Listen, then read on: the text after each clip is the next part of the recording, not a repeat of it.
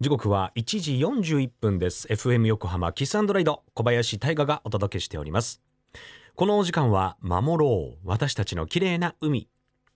FM 横浜では世界共通の持続可能な開発目標 Sustainable Development Goals SDGs に取り組みながら14番目の目標海の豊かさを守ること海洋ゴミ問題に着目。海にまつわる情報を毎日お届けしております。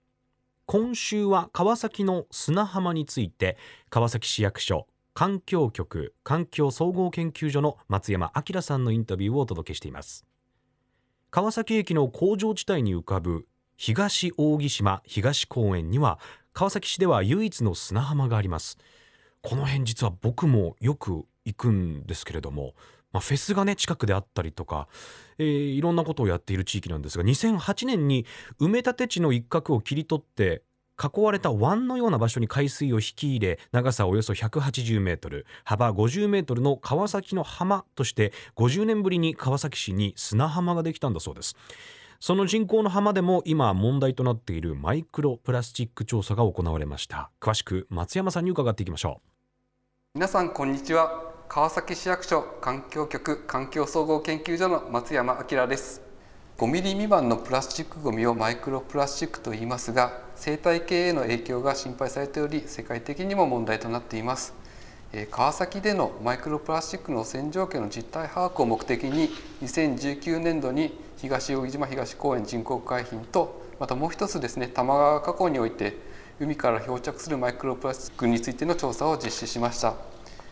で人工海浜の中でも潮の流れなどによってマイクロプラスチックがたまりやすい場所があります。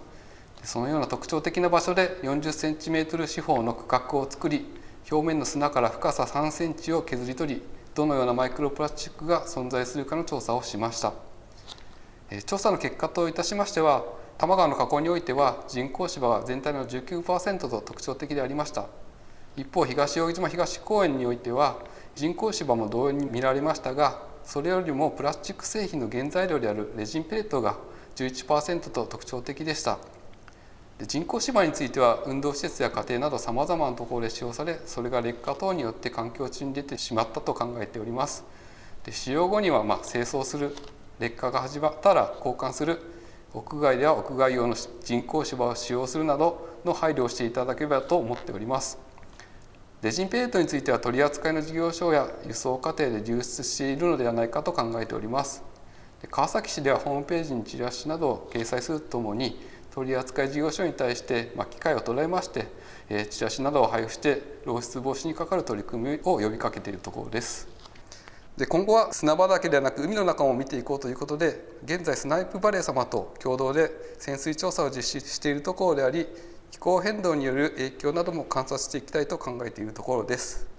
実際に人工海浜の海の中に潜って気候変動による生物層の変化やプラスチックごみの調査を行っているものです。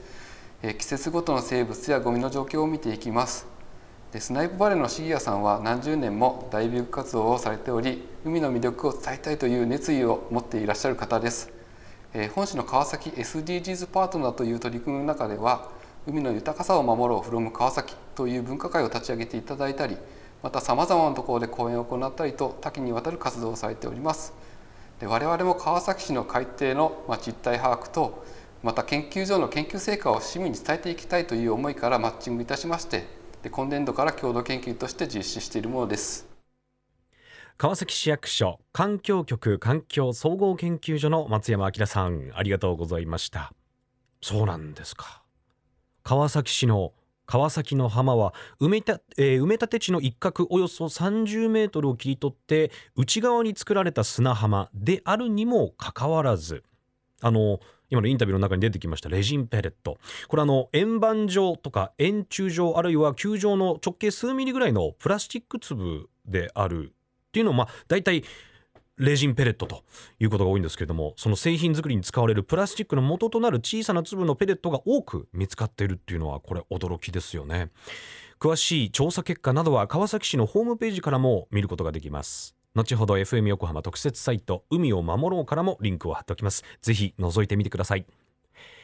FM 横浜では海岸に流れ着いたゴミなどを回収し海をきれいにしていくために神奈川守ろう私たちのきれいな海実行委員会として県内の湘南ビーチ FM レディオ湘南 FM 湘南ナパサ